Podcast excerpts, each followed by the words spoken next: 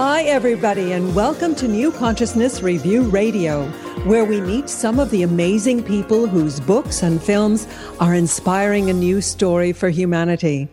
I'm your host, Miriam Knight, and our guest today is Dr. Hank Wesselman, a paleoanthropologist who, for much of the past 40 years, has worked with noted anthropologists investigating the mystery of human origins in the Great Rift Valley of Africa.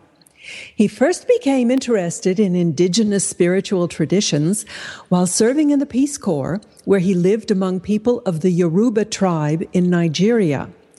He has spent much of his life doing field work, and he has encountered many traditional shamans while living with tribal peoples who were rarely, if ever, visited by outsiders.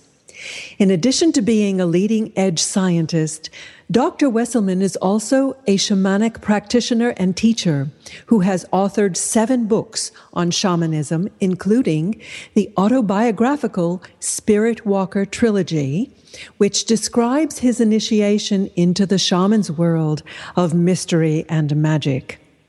His books reveal a hidden reality that most of us have heard about, but few have experienced directly.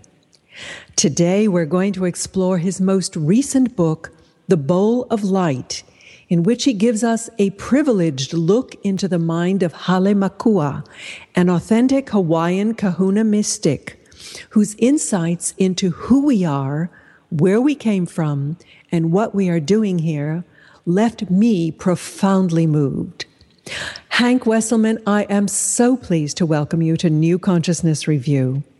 Well, thanks, Miriam. Nice, nice to be here, wherever I am. Hank, how did you come to develop a close relationship with this extraordinary Hawaiian kahuna, and what exactly is a kahuna? Well, a kahuna, the word kahuna in Hawaiian implies mastery. And there were many different kinds of kahuna according to their areas of expertise in the traditional past. The way in which we use the word kahuna is usually meant to mean a kahuna mystic, uh, somebody who is a ceremonialist or a priest or a shaman or a healer. And uh, Makua was all of those things.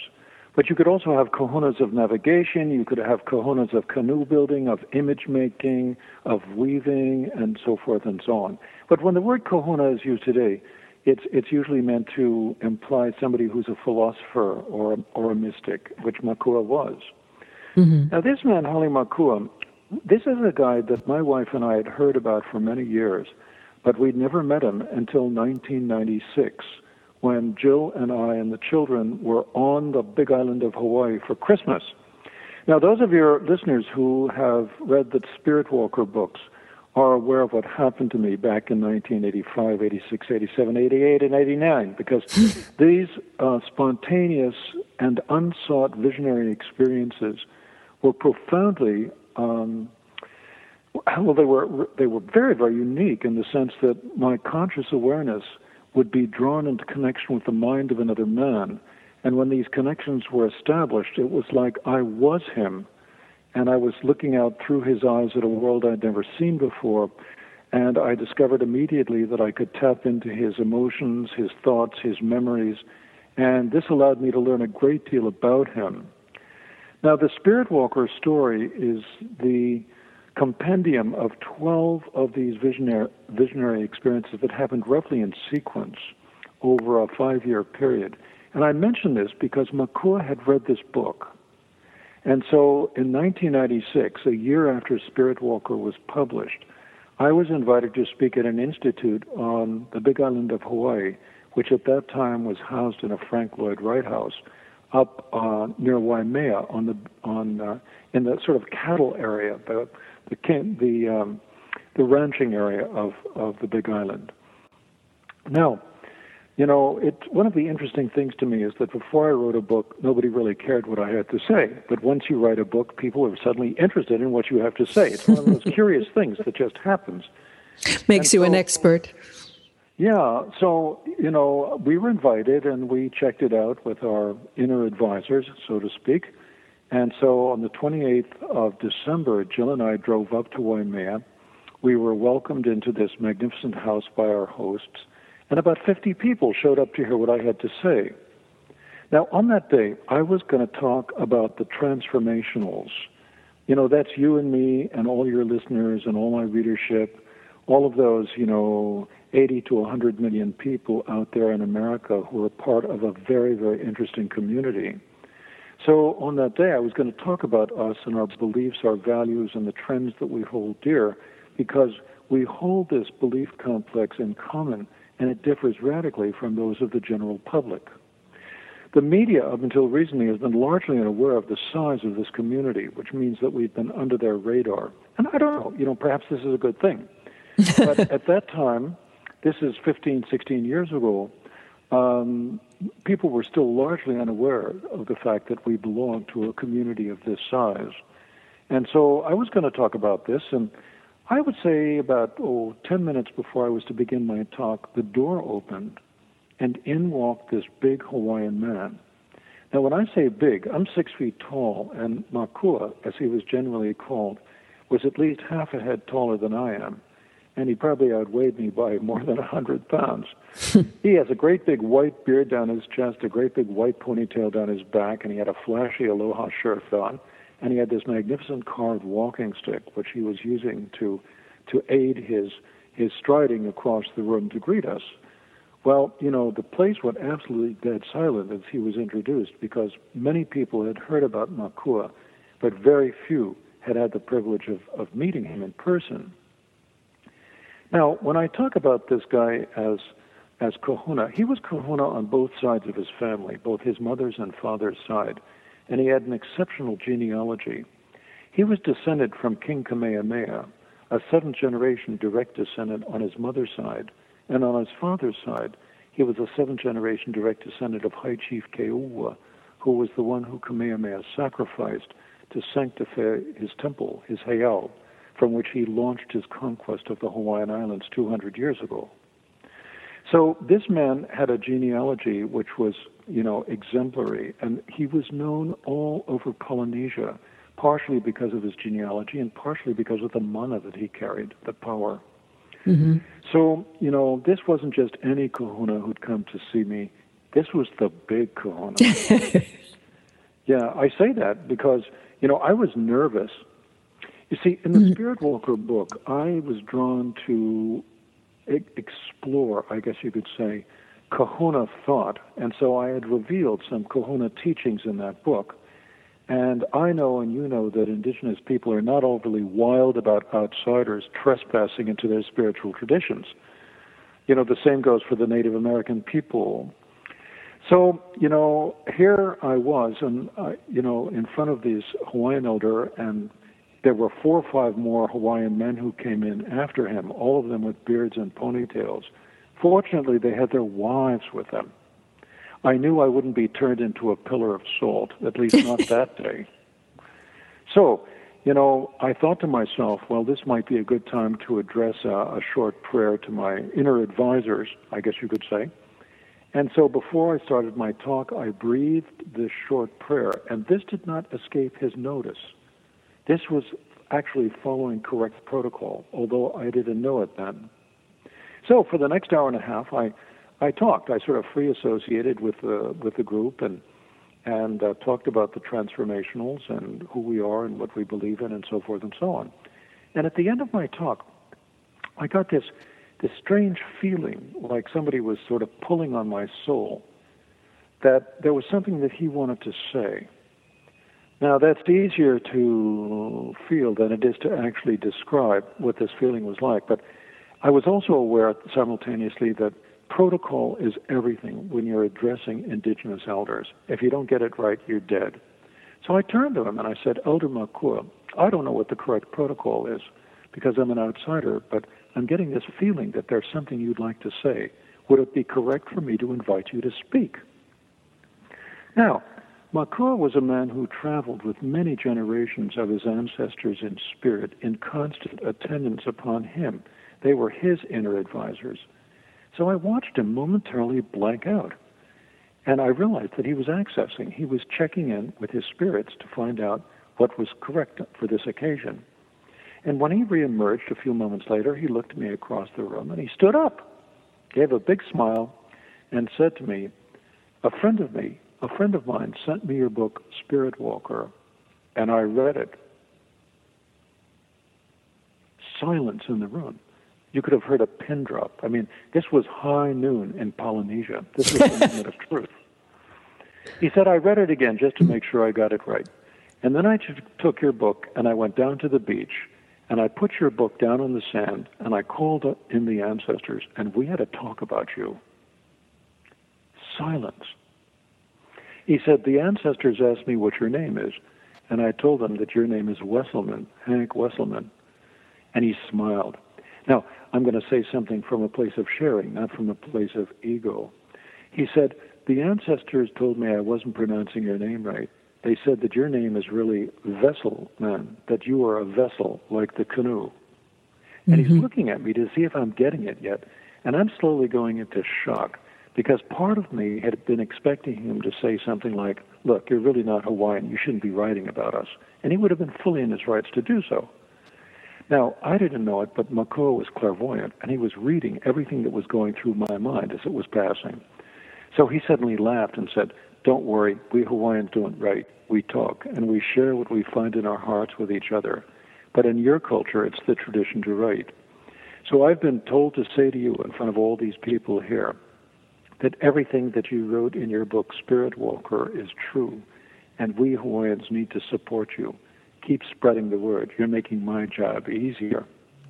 Oh my. Well, the emotion of the moment was really something. I mean, there were many people in the in the gathering who were actually had tears running down their faces because it's so rare that an indigenous elder of Makua's stature would endorse an outsider. You know, this is a man. Makua had sat on stage in the United Nations uh, with the, His Holiness the Dalai Lama Mm-hmm. This is a guy who'd been sent by the Ford Foundation to the African uh, kingdoms and had had gone to all the native, well, many of the Native American nations on the mainland to talk to them. Makua was one of the major spokespeople for the Indigenous Peoples Science Network. So he was in the process of becoming a world figure. Now, here in Hawaii, not many people know that. Not many people know that much about him. So the bowl of light is going to come as an as a revelation to some, and as a shock to some others. There will be mm-hmm. those who who disregard, you know, the teachings and just get instantly pissed off at me for writing about something Hawaiian. Well, know, I. I want to I want to go into that um, more deeply, Hank. Uh, I wanted to know the significance of the bowl of light, the the title of your book. Well, on that first day when I met Makua, he came up to me after my talk and said to me, We should have a meeting before you leave the island. And when the big kahuna says you're going to have a meeting, you're going to have the meeting. Mm-hmm. So on the 31st of December in 1996, he took us to his office at the volcano, at, in the Volcano National Park.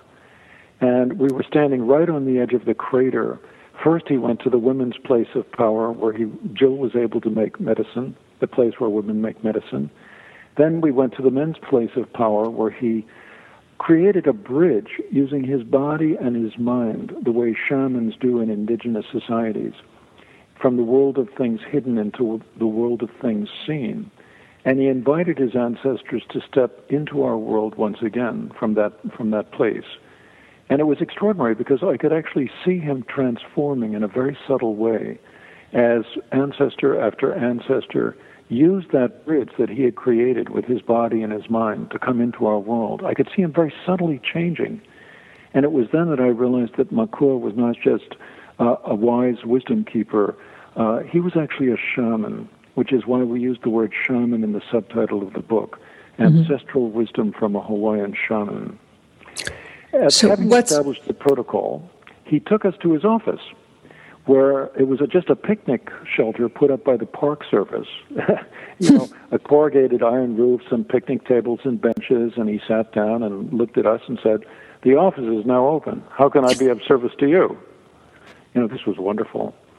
And so on that day, we spent most of the day just simply talking and getting to know each other. At the end of that long day, he gave us a gift the gift of a small carved wooden bowl in the Hawaiian style. And when he gave us the bowl, he, he intoned, This is your bowl of light. Your bowl of light is a gift from your higher self that divides itself before it comes into life. Now, the word he used was Aumakua, which means utterly trustworthy ancestral spirit in Hawaiian. But he was referring to our higher self, and each one of us has one. Some of us call it the oversoul. In his words, the oversoul divides itself when it decides to re embody, to reincarnate, and it sends in a bowl of its light that takes up residence in a new embodiment for a new lifetime when we take our first breath. When we emerge from our mother's body, we receive what the Hawaiians call our ha. H A. It's the ha of aloha. Alo means face to face, and ha is the divine breath of life, the divinity. So when we receive our ha, that bowl of light takes up residence within us where it supports us and sustains us as we pass through life. But in his words, he said, you know, whenever we step into the negative polarity, whenever we injure somebody with our words or our thoughts or our deeds, or uh, when we achieve success at the expense of somebody else's failure, you know, stuff like that. He said, mm-hmm. it's like you put a stone in your bowl and some of your light goes out. He said, mm-hmm. Life is long, and slowly but surely our bowl of light begins to fill up with stones until there's almost no light coming out anymore. He said, Hopefully, we learn what we're doing before it's too late. And then he said, You know what you do then? And of course, Jill and I are hanging on every word. He uh-huh. just took the wooden bowl and turned it over. we dump it out. A big blast of laughter. This was a man who loved to laugh. He loved to laugh. And he said, But once we've cleared the bowl, we begin to lead our lives differently because it's at that point that we become spiritual warriors. Uh-huh. Now, he used the word warrior with deliberation because he was a career military guy in the U.S. Marines for 20 years. He was in five major conflicts. The first one was Beirut, and the last one was Vietnam, where he was shot up very badly through his legs and feet and ended up spending five years in a VA hospital in Texas. And, you know, my uh-huh. wife, Jill, who's a physical therapist, was looking at the scars on his legs and saying, My God, Makua, how did you stand it? Five years in a hospital. And he looked very thoughtful. And he said, Well, you know, the key factor was my ancestors. They came to visit me every day, sometimes twice. And we got to deal with all my grief, all my anger, all my rage, all the dark places within me. And when I walked out of that hospital five years later on my own legs, I was a free man. I was clean. And it was at that point that he became a spiritual warrior and accepted his kuleana, his mm. responsibilities, to move up and into uh, the role that he was supposed to play for the rest of his life. Makua talks about different archetypal life roles that we all follow on our path. Um, yes, he did. So, do you want to cover these? Uh, did, one of them know. is warrior, right? Well, the warrior, okay, the spiritual warrior is a unique person because we have a, a, a very narrow path on which we walk, which is constrained by three sacred directives. Now, the word for directive in Hawaiian is kapu, K A P U, which is derived from the Tahitian word tabu. A kapu is something which is sacred, which is hidden, which is concealed, which is restricted, but it can also be a directive a holy directive. And he said, there are three directives by which we have to lead our lives from that time on. And he said, number one, we must love all that we see with humility. And of course, I'm thinking to myself, oh my God, easy one first, huh? And I'd forgotten his clairvoyance. He was reading my mind. So he laughed and he said, I worked on that one for seven years. love all that you see with humility. The second Live all that you feel with reverence. Reverence, in this case, reverence refers to an active respect, an almost ritual understanding of respect. You see, for indigenous people, the foundation stone for indigenous mind is respect. So I asked him what the foundation stone for Western mind is, and he looked very thoughtful, and he said, Well, you know, Western mind is the same thing as colonial mind. And the foundation stone for Western mind is dominion. Mm-hmm. Domination. This is the dominator complex, a very different approach to life. Mm-hmm. So live all that you feel with reverence. It was what Joseph Campbell meant when he said, Find your bliss and follow it, and you can't go wrong. And finally, the last couple, we have to know all that we possess with discipline, and that includes what possesses us. Know what we possess with discipline. This is where we find our self discipline. And self discipline is absolutely essential when you're walking on the spiritual path. Without it, we simply can't progress. So this was the beginning of an extraordinary friendship that deepened and deepened and deepened over the last eight years of Makua's life until he passed in a car accident in 2004. Mm-hmm. Now, the well, life you... you've asked about, this is a very interesting area. There is a concept, there's an understanding in Hawaiian which he struggled to bring forth into English. And I mention that because we were only receiving a tenth of what he actually knew because he couldn't talk to us in Hawaiian. In Hawaiian, we would have understood a great deal more than he was actually saying. And then there were things that he couldn't talk about because they were restricted by kapu. Mm-hmm. Now, the roles, you know, it was it was very interesting to hear this because he said that when you boil it all down, there are seven major life roles that all of us seem to be living our lives through and within, and one tends to be dominant in us at any one time. Uh, for example, we've mentioned warriors. Well, for the warrior, the positive polarity is persuasion. Now, warriors are soldiers, they're athletes, they're uh, corporate businessmen and businesswomen, they're politicians, um, attorneys, and so forth and so on. These all these people are in the warrior role, and when you're operating in the positive polarity, you usually get a pretty good result. And for the warrior, the positive polarity is persuasion. The negative polarity of the warrior is coercion. Mm-hmm. You know, and when the politicians fail, I mean, look at the Middle East. It's a perfect example of the fact that the politicians have utterly failed and so there's all this anger and hostility and resentment, and we brought in the military. And it's not that the military is bad, but you very rarely get a good result when you're operating in the negative polarity and coercion. But the purpose of the negative polarity, this is where we learn our lessons. Uh-huh. Life lessons. And once we've learned the lesson, we can step back into the positive polarity where the true solutions to problems are, are found. Right. Now, the majority of people around us on a daily basis are servers, not servants, but servers. And for the po- positive polarity of the server is to be of service. These are Makua's thoughts on this. Uh, the negative polarity of the server is bondage, is slavery. And you think about all those good people out there in banks and in supermarkets and restaurants and driving taxi cabs and working in airlines all these people are of service to us. How many of them are trapped in jobs that they hate because they can't give up their benefits, because they're, they have loans that they will never pay off? We have a new kind of slavery today. It's a kind of economic slavery. That's the negative polarity of the server. Mm-hmm. Another life role would be the artisan, the artist, the creator. And for the positive, the positive polarity for the artist is creation. The negative polarity is deception such hmm. as when an artist who has no real talent themselves becomes wealthy and famous and powerful by imitating others who do have it, but they themselves don't. You know, this would be mm-hmm. artifice, what Makua called artifice. Mm-hmm. Now, those are three of the roles the server, the artist, and the warrior. Uh, my major life role, as you know, having had a look at this book, The Bowl of Light, my major life role is the scholar. All of my life, I've been a scholar. I've always had my nose in a pile of books. Yeah, if you look at my study, there are just books and papers everywhere. It's just chaos with dust and everything else. Perfect, perfect scholar.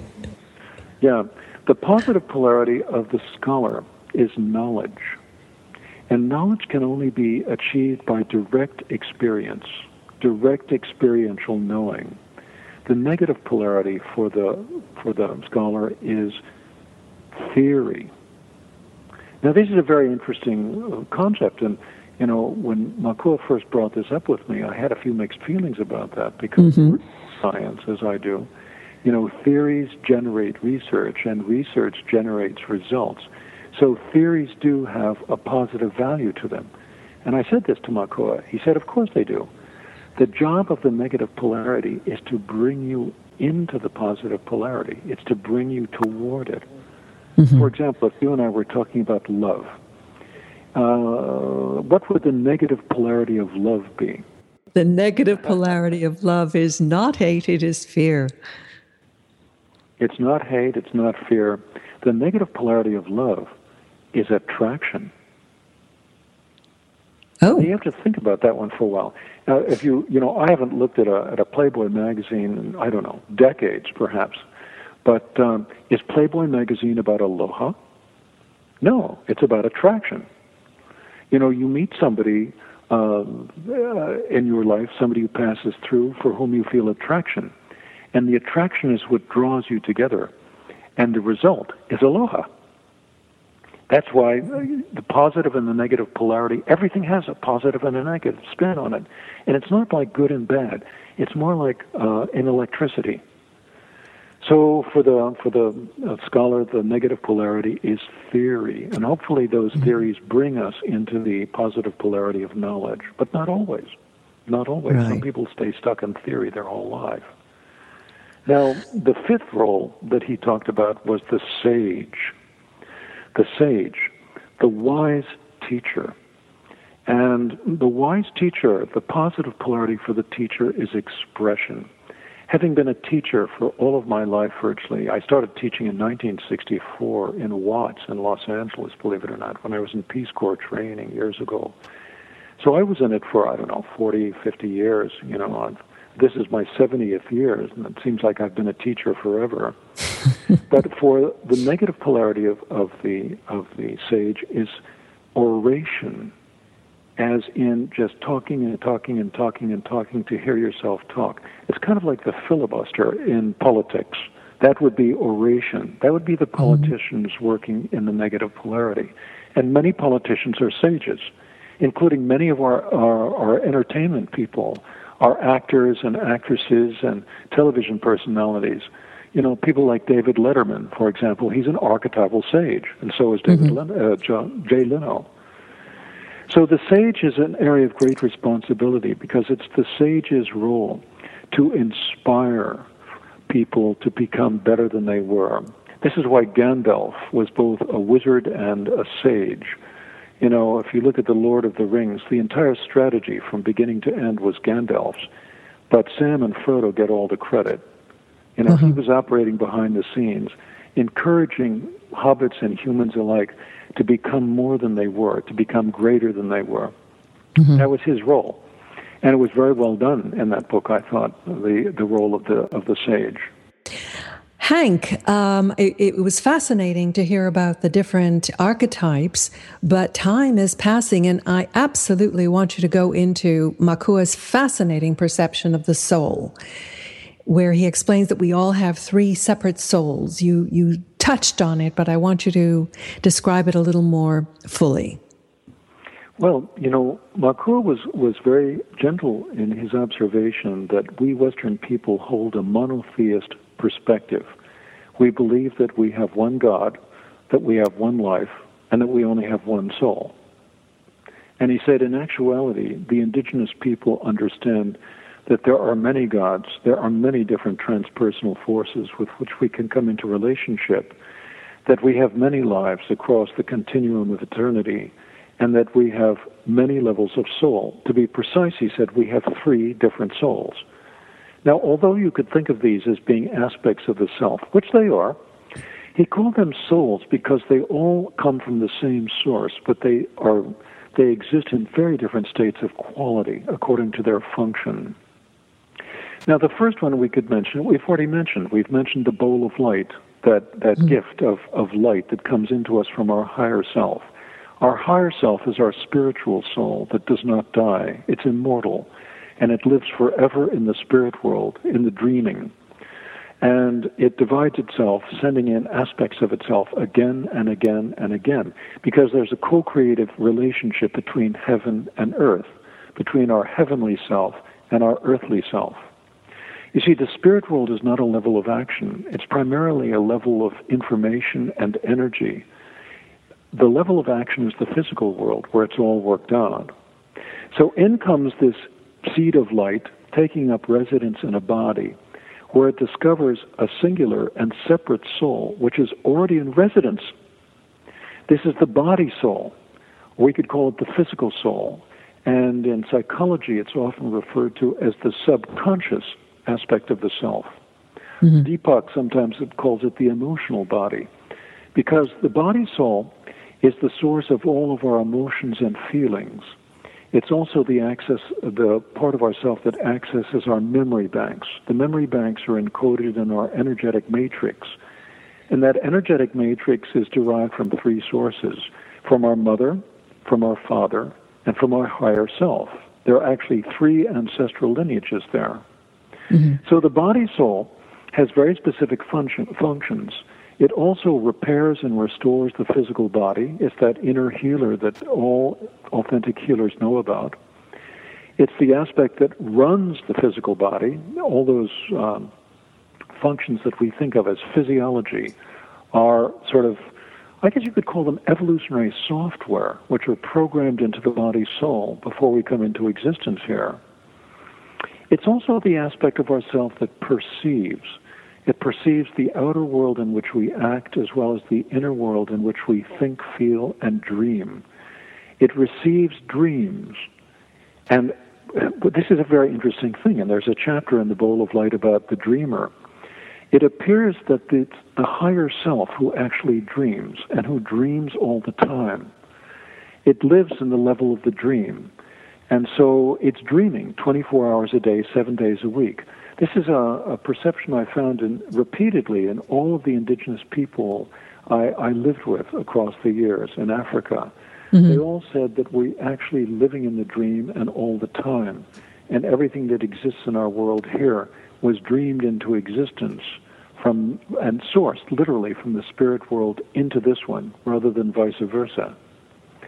So this body soul is sourced to us from our mother and father, in the same way that the gametes, the sex cells, the sperms and the eggs have a have a genetic template from the mother and from the father that comes together to create a new pattern.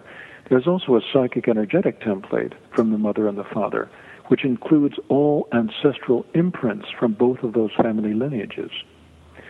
The body soul is kind of like your inner hard drive in that it does what it's told, like a good personal computer. You know, it requires direction, it requires decision making.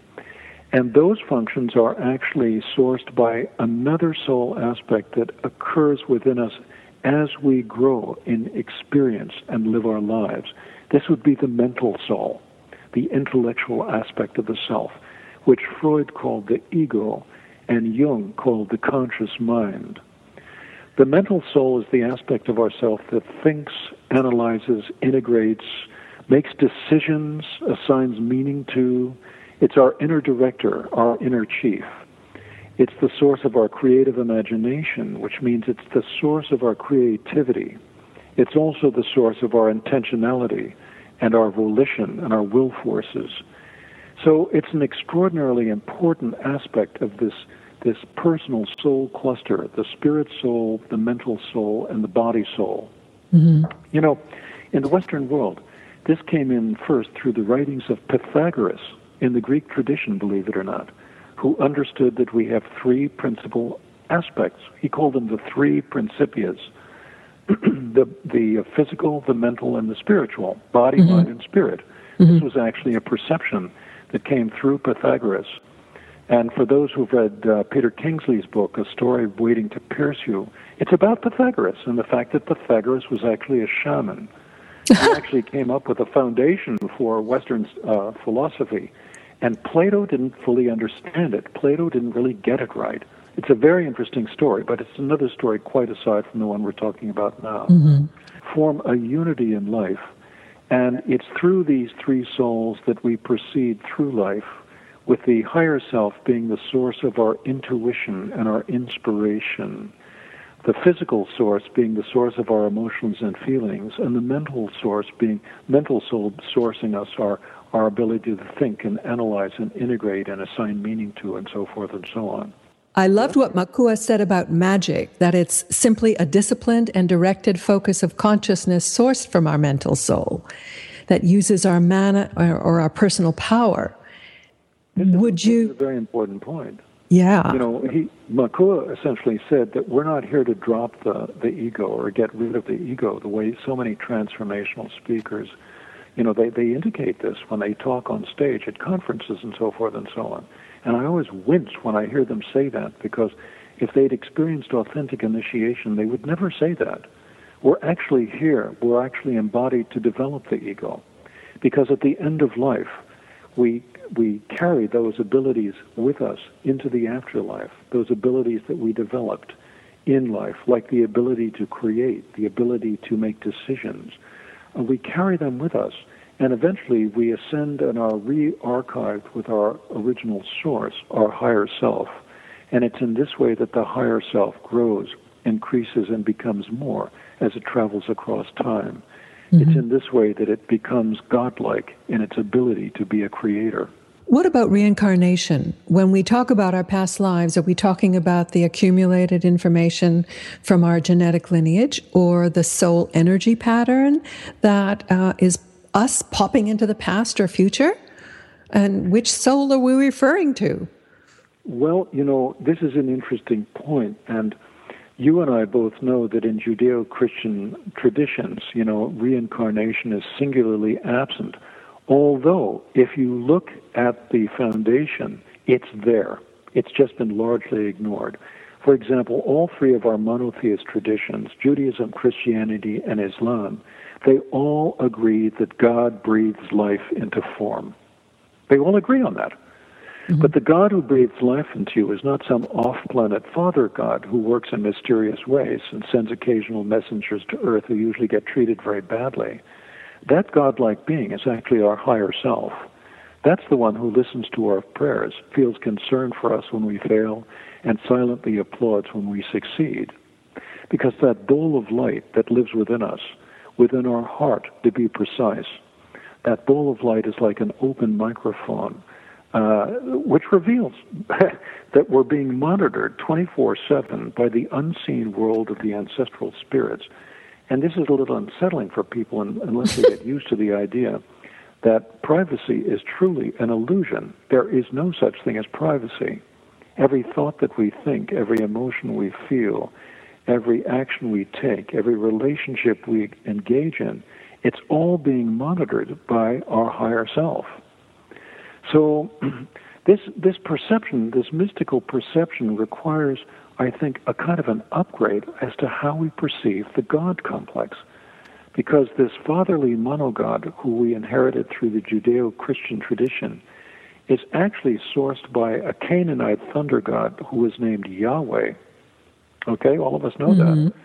But what they don't know is that Yahweh was a thunder god who hated trees and he commanded his followers to cut down the sacred groves of the pagans, of course, to cut down the trees, the sacred trees. And this is very interesting to me because, you know, all three of our monotheistic traditions, Judaism, Christianity, and Islam, they all demonize nature and they all demonize women as well. Anyway, to go back to our original thought, uh, Makua understood that we have countless lives as we pass across eternity growing, increasing, and becoming more than we were. And this incoming cycle of, of the bowl of light coming into existence, into form, and then living within us throughout our life, and then returning to its source in the afterlife, going back to the Oversoul in an enhanced way. You know, the Oversoul mm-hmm. then receives everything that we have done and become in life to grow itself.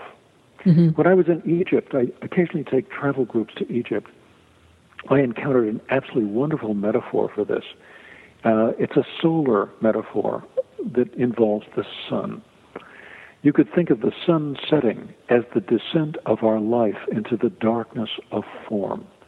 And then throughout the long night through which we live on earth, that light lives within us, concealed by the darkness of our form, until we eventually pass at the end of life, whereupon our light is released once again to rise into the into the sky, into the heavens, to rejoin its its connection with that godlike being who resides there.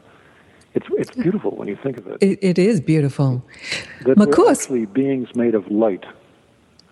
Yeah. Absolutely. absolutely. Maku, uh, you, you mentioned the power of women. Makua spoke about the power of women, and he said it's time for all women to come together to generate a new vision. Tell us what he meant by that. Well, you know, uh, our workshop groups in Hawaii, over the eight years we were in a relationship with Makua, he would always come as sort of the visiting uh, elder, and he would free associate, usually for an entire afternoon, sharing his wisdom from his great heart uh, with anybody who would listen. And so the Bowl of Light is really a compendium of the talks that he gave to the public uh, across that range of time. These gatherings were, I would say, 75 to 80 percent women. I mean, you women are really leading the charge here in the transformational community. The men are playing catch up. And it was his understanding that the time has really come uh, in the cycling of everything for the men to sit down and listen, and for the women to stand up and speak. It's time for the men to listen to the women. And so, in his perspective, the great lesson that the women have to teach the men is how to be gentle. Mm-hmm. And he would he would say this, and and the men would sort of blink uncertainly, and the women would just their eyes would just be snapping with fire because they understood exactly what he was talking about. He was a very exceptional man, and at the same time, he was a chief. He was a man. Uh, he mm-hmm. wasn't a woman. So I remember mm-hmm. one time Joe asking him in his next incarnation if he would come back and be on their team the next time. So he'd come back as a woman. And I remember him looking very thoughtful and not really responding because Makua was such a man's man. I mean, he was really a warrior.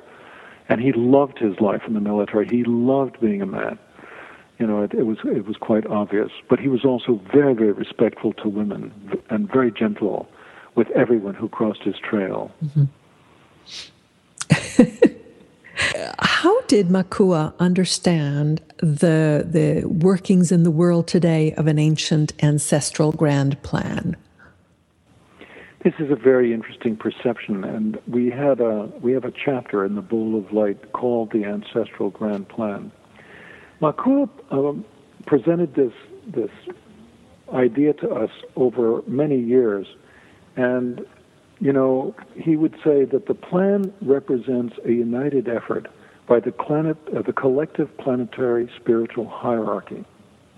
Now, in saying that, what he was talking about is the fact that there are higher organizing intelligences who are associated with us and who are associated with this world. Some people call them the angelic forces, uh, especially those who are inclined to humanize them uh, into um, you know, uh, winged superhumans with wings called angels. Mm-hmm. Um, I, I don't perceive them that way. I perceive them as lights, and I perceive them as a composite, as a matrix, really. But it's definitely a plurality rather than a singularity.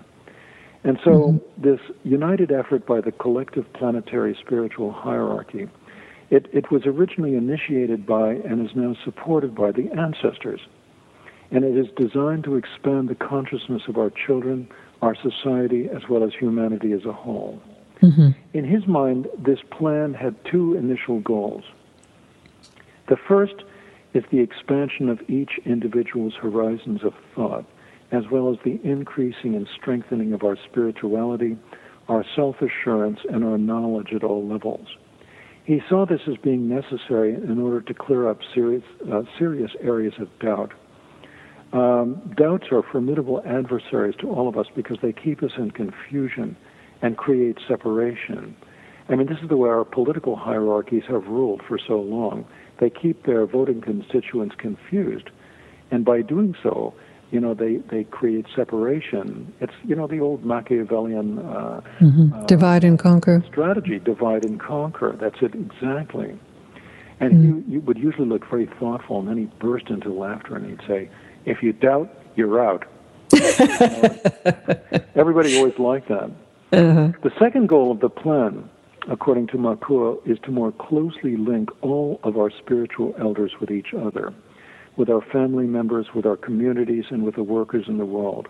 It's about creating connection rather than separation. Mm-hmm. In his in his mind, the time of separation is over.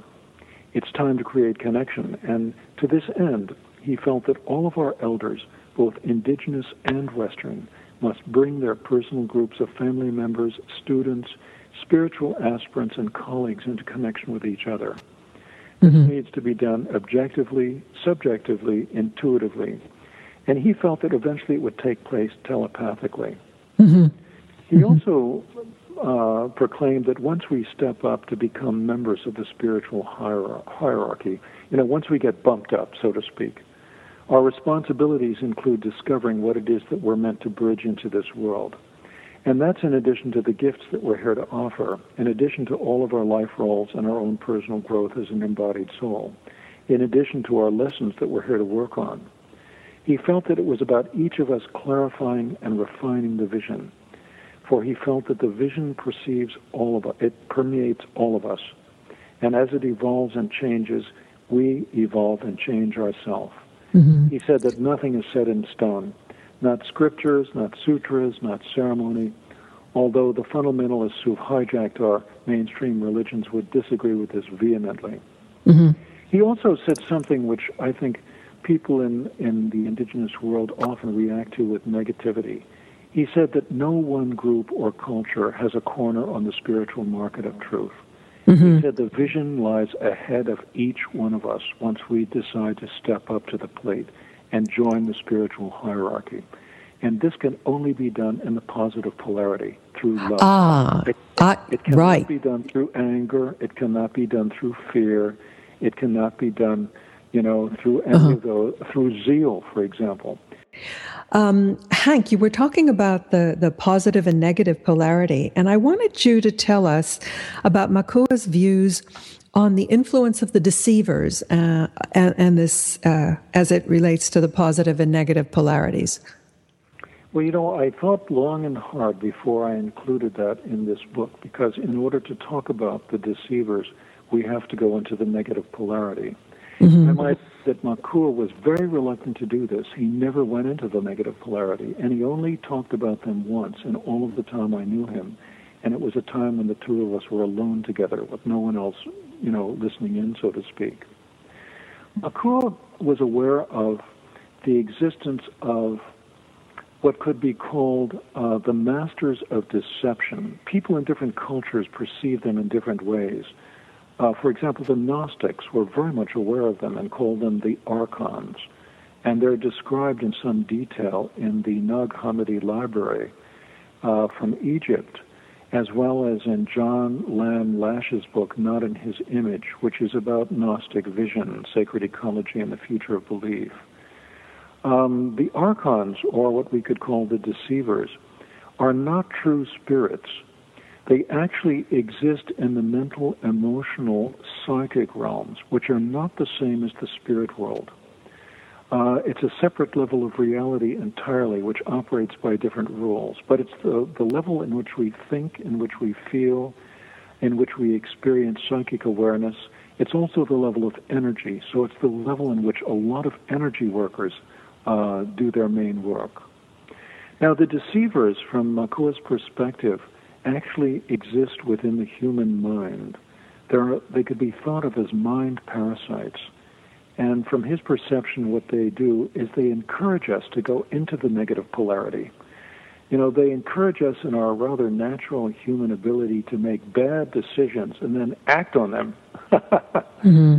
So what happens is, as we continue to go into the negative polarity over and over and over again, uh, we eventually reach a threshold and that's when we have a major decision to make because if we step across that threshold, we create the realm of evil. See, evil didn't come into existence because of a war between the angels in heaven. It actually occurred right here on earth, and humanity's great sin was that recreated evil. But the deceivers had a, had a piece of the action. You know, they encouraged us to do this. And we, with our deep focus on negativity in our time are, are really prone to being uh, worked on by them. Mm-hmm. You know, but we have a choice. We do. That's why the, the development of the mental soul is so important. Mm-hmm. It's all about choice, about mm-hmm. whether to do this or not to do this, whether to say that or not to say this, this sort of thing. So these deceivers are, you know, they're constantly with us, and we all have to deal with them. We're all subject to them. And you know, throughout our life, they appear at various times. Mm-hmm. Of course, we finally realize who they are and what they're all about. The game is over because then we can decide differently, and they go off to play with somebody else. you indicated you indicated that Makua had decided that it was time for this previously secret information to be brought out into the public. Why do you think he felt this urgency now? Is it just because he felt that you were the right vessel to do it? Well, when he came into relationship with Jill and I, he saw us as being part of the ancestral plan. We didn't know anything about this at the beginning, but he saw that we had been brought into relationship for a reason. And he saw this book, The Bowl of Light, as part of that plan to bring this knowledge to the wider world. And he encouraged me to do that. On the last night of his life, he sat with me in council and said, You know, I know you're going to write about me. And he encouraged me to bring this forward. After his passing, which was a tremendous shock to all of us uh, who knew him well, within a year, I began to have this curious impulse that would appear in my mind from time to time to write something about my relationship with this unusual man. And it was almost as though he would appear in my mind, and we would begin to continue the talks that we had we had started in life. It was it was kind of like channeling, if I could if I could use that term. Um, I seemed to have this ongoing connection with Makua's spirit, and he appears in my life on a fairly regular basis, both in my uh, directed meditations when I'm very much awake, as well as in my dreaming when I'm asleep. Mm-hmm. So this was part of the plan that Makua saw was being set into motion. Now, to get back to the other part of your question, there was a very interesting vision that the Kahunas had over 400 years ago. The Kahunas in the Northern Ocean and the Tohungas in the Southern Ocean. The word is different in New Zealand and, and in Tahiti. They saw that the white people were coming. They didn't know when the white people were going to come, but when they came, they realized that they would have to close their books of wisdom because these people were not ready to receive this knowledge about who we are and where we are and what we're all doing here and so forth and so on. So for 200 years, the books of knowledge were closed. But there was a prediction that was made 400 years ago that a certain pattern would appear in the stars. And when that pattern appeared, it would be time to open the books of wisdom once again. And that pattern actually appeared in the stars in 1991. And so the kahunas all took note of this. And it was at that point that Makua began to share openly uh, his knowledge uh, with outsiders, with anyone who was, who was willing to listen, because he knew that no one culture has owns this, you know, intellectual property rights to the spiritual wisdom, which is the property of all of humankind. Mm-hmm. And so, because of this pattern in the stars, he realized that he could speak freely about things that formerly he wouldn't have spoken of in public at all. I see. I see. Well, you know, I, I could talk with you all day, and I'm sure our listeners could hang on every word. But I'm going to close with one last question, um, which, you know, with all of the earth changes, I think has been on everybody's mind. And I wanted to know what Makua's thoughts were on the end time prophecies and the next cycle of the ages? Well, he was very much aware of the fact that we've come to the end of a 26,000 year cycle. I mean, this is indigenous wisdom that many people held. And he said that in coming to the end of the cycle, everything usually unravels. And if you look at, cast an informed glance over what's been happening for the last eight years or so, 10 years or so, it certainly has been. Mm-hmm. So he realized that what was really important was not so much the year 2012, but the year 2013, because that's the beginning of the next cycle. It isn't going to be the end of the world. It's going to be the end of the old paradigm, the old way of doing things, the old mm-hmm. world of thinking, way of thinking mm-hmm. about things. He felt that it was time to move from the head to the heart. It was time for us to pull up anchor, which is deeply embedded in the negative polarity, and resync it in the positive. And so his ancestral grand plan, and there's more of it in the Bowl of Light, as your readership, uh, my readership will discover. Um, he realized that the ancestral grand plan is actually the sketch of the foundation for the next cycle of ages, something that we can build upon. Mm-hmm. This is very mm-hmm. important. Absolutely. Hank, um, aside from reading the book, which I absolutely recommend to everyone, um, how can people find out more about what you're doing, your classes, your trips? Well, my website is sharedwisdom.com, S H A R E D W I S D O M, sharedwisdom.com. And uh, my wife and I regularly travel around the country offering workshops. For example, we offer three workshops a year up at Breitenbush Hot Springs in Oregon, which is one of my mm-hmm. favorite places to go. I love to dream among the great trees there. And at the um, uh, Esalen Institute in Big Sur and so forth and so on. Well, we will put all of your uh, events on our website and uh, we'll direct people to your website again. That's sharedwisdom.com. Yes. So shared wisdom with a D. I I just want to thank you again for being with us, Hank. It's been a, a, delight and way way too short. We'll have to have you back. Thank you very much, Miriam. It was very kind of you to have me on. So, in closing, I would like to share with our listeners this excerpt from the Bowl of Light. Makua said, as we engage in this ancient human experience, each of us inevitably discovers that our personal consciousness is part of a greater field of consciousness at large, through which everything, everywhere is connected. A deep insight currently be- being illuminated and confirmed by science.